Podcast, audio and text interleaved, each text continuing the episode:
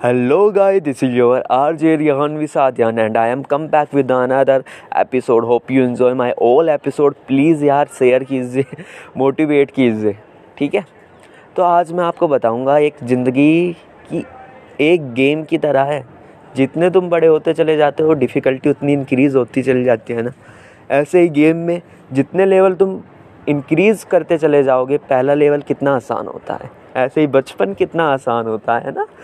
कहीं भी सुसु पोटी कर दिया, कुछ चिंता नहीं, कोई कुछ नहीं कहता, सब अपना प्यार लुटाते हैं, सब बलाएँ उतारते हैं, सब नज़र का टीका लगाते हैं। पर जैसे थोड़ा बड़े होते हैं, फिर हम एल के जी यू के जी में जाना स्टार्ट हो जाते हैं। ऐसे गेम की डिफ़िकल्टी भी इंक्रीज़ होती है सेकंड लेवल पर हाँ?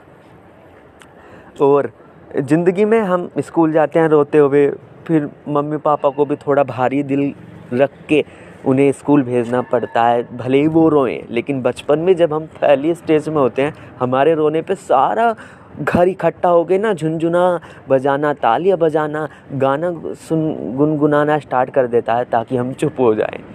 तो फिर हम थोड़ा और बड़े होते हैं, फिर और डिफ़िकल्टियाँ बढ़ती हैं। फिर बात तो जब आती है डिफ़िकल्टी की, जब हम ट्वेल्थ पास कर लेते हैं फिर हमारे पास पाँच रास्ते होते हैं, जिनमें से हम चुने क्या?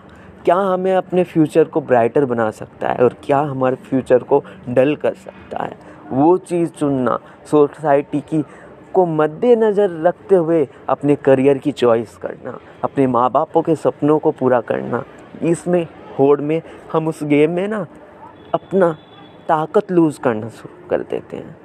क्योंकि हमारा कॉन्फिडेंस थोड़ा लो होना स्टार्ट हो जाता है। पर उन माँ बाप के लिए ना, उस कॉन्फिडेंस को बरकरार रखना चाहिए। अपने सपनों के लिए उस कॉन्फिडेंस को बरकरार रखना चाहिए। आखिरी में विनर विनर चिकन डिनर कौन खाएगा? हम ही तो खाएँगे जितनी डिफ़िकल्टी लेवल पार करके। तो उस चिकन डिनर को ऐसे वेस्ट ना होने दें। उसके लालच में हर डिफ़िकल्टी को पार करते हुए अपने सुनहरे भविष्य का उज्जवल दीपक ज़रूर जलाएँ। यही था कि ज़िंदगी एक गेम है। तो मेरे दिमाग में आज डायरेक्टली आया यार, इस चीज़ को मैं उन्हें बताता हूँ। इस चीज़ से थोड़ा वो कनेक्ट कर पाएँ अपनी ज़िंदगी को।